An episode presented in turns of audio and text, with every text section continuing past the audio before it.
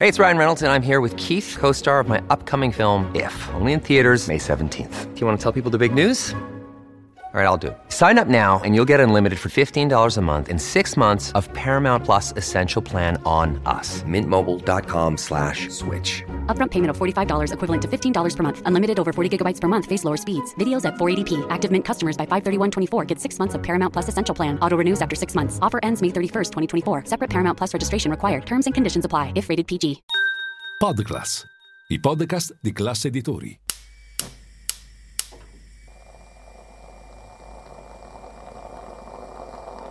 Buongiorno dal gruppo Classe Editori. Io sono Massimo Brugnone. Oggi è mercoledì 24 gennaio e queste sono notizie a colazione, quelle di cui hai bisogno per iniziare al meglio la tua giornata.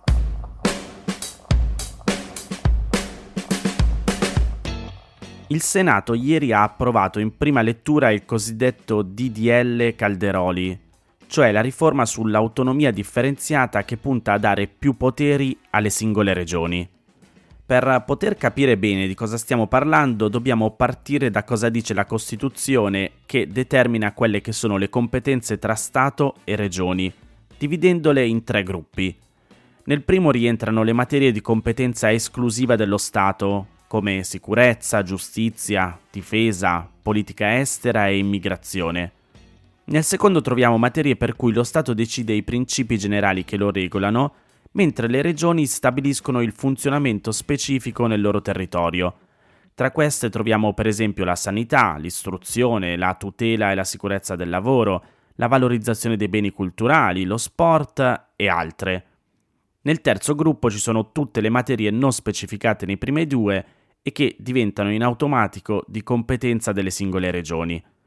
La riforma costituzionale del 2001 ha stabilito che le regioni possono chiedere l'autonomia su quelle del secondo gruppo e la legge approvata ieri al Senato stabilisce come questo potrà avvenire.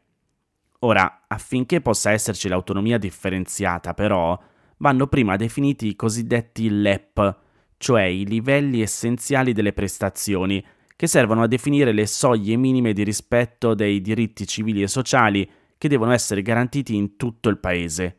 E qui troviamo quello che è uno dei principali nodi della riforma sull'autonomia differenziata. Perché?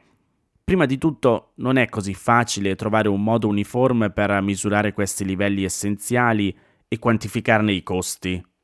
Poi c'è un problema di sostenibilità economica, siccome alcune regioni potranno avere più autonomia, dovrà cambiare anche la ripartizione delle risorse tra Stato e regioni, ma questo renderà necessario un ricalcolo delle risorse per mantenere adeguati livelli dei servizi in tutto il territorio nazionale. Quale sarebbe allora il percorso da compiere per chiedere l'autonomia differenziata? È un po' complicato, Innanzitutto la richiesta deve partire dalla regione e con questa inizieranno i negoziati con il governo. Lo schema di accordo viene poi mandato al Parlamento per un parere, dopodiché ci sono due strade. Se lo schema di accordo del governo contiene anche le modifiche richieste dal Parlamento, si passa alla regione che deve approvare l'intesa e dopodiché la stessa si traduce in un disegno di legge che deve essere approvata a maggioranza assoluta dal Parlamento. Se invece lo schema predisposto dal governo è diverso dal parere del Parlamento, il governo dovrà prima elaborare una relazione che ne spiega i motivi e poi l'iter rimane uguale a prima, approvazione da parte della regione e poi del Parlamento. In tutto ciò i tempi di questa riforma voluta fortemente dalla Lega sono abbastanza lunghi, anche se il governo e soprattutto la Lega, appunto, vorrebbe approvarla prima delle prossime elezioni europee. Staremo a vedere.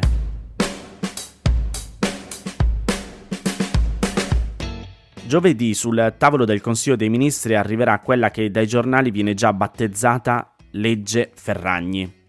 Come ricorda Angelo Ciardullo su Milano Finanza, a un mese dall'invettiva sui panettoni per pagare cachet milionari lanciata dalla Premier dal palco di Atreyu, il governo corre ai ripari per colmare quello che per la leader di Fratelli d'Italia costituisce un buco nella normativa delle attività commerciali che hanno anche uno scopo benefico in termini di trasparenza. Nel mezzo c'è lo scoppio del cosiddetto Pandoro Gate che ha visto coinvolta Chiara Ferragni. travolta in ultimo anche dalle accuse di truffa aggravata relativa alle uova di Pasqua, dolci preziosi, e alla bambola Trudy, e che ha spinto l'esecutivo ad accelerare sulla presentazione del provvedimento. Il disegno di legge, che è composto da soli 5 articoli, prevede multe da 5 a 50 mila euro per chi viola le disposizioni previste dalla normativa. I consumatori, si legge nella bozza circolata ieri, hanno il diritto di ricevere dai produttori e dai professionisti un'adeguata informazione circa la destinazione in beneficenza di una parte dei proventi della vendita di un prodotto. Sulla confezione dovranno quindi apparire il destinatario dei proventi, le finalità cui questi sono destinati, l'importo complessivo destinato alla beneficenza se predeterminato oppure la percentuale destinata alla beneficenza per ogni unità. Prima di mettere in vendita il prodotto, il produttore o il professionista sono tenuti a comunicare all'autorità garante della concorrenza e del mercato il termine entro cui sarà effettuato il versamento delle somme destinate alla beneficenza. Entro tre mesi dalla scadenza di tale termine, i soggetti in questione saranno tenuti a comunicare l'avvenuto versamento dell'importo. A vigilare sulla correttezza dell'operato sia del produttore che dell'influencer sarà l'antitrust, che irrogherà multa e informerà i consumatori sul proprio sito e su quelli del produttore e dell'influencer, ma anche sui quotidiani, nonché altro mezzo ritenuto opportuno in relazione all'esigenza di informare compiutamente i consumatori a spese, ovviamente, del produttore e dell'influencer. Se la pratica scorretta dovesse ripetersi, la norma prevede la sospensione dell'attività per un periodo compreso tra un mese e un anno. Insomma, niente più pacchi sorpresa. O almeno, così si spera.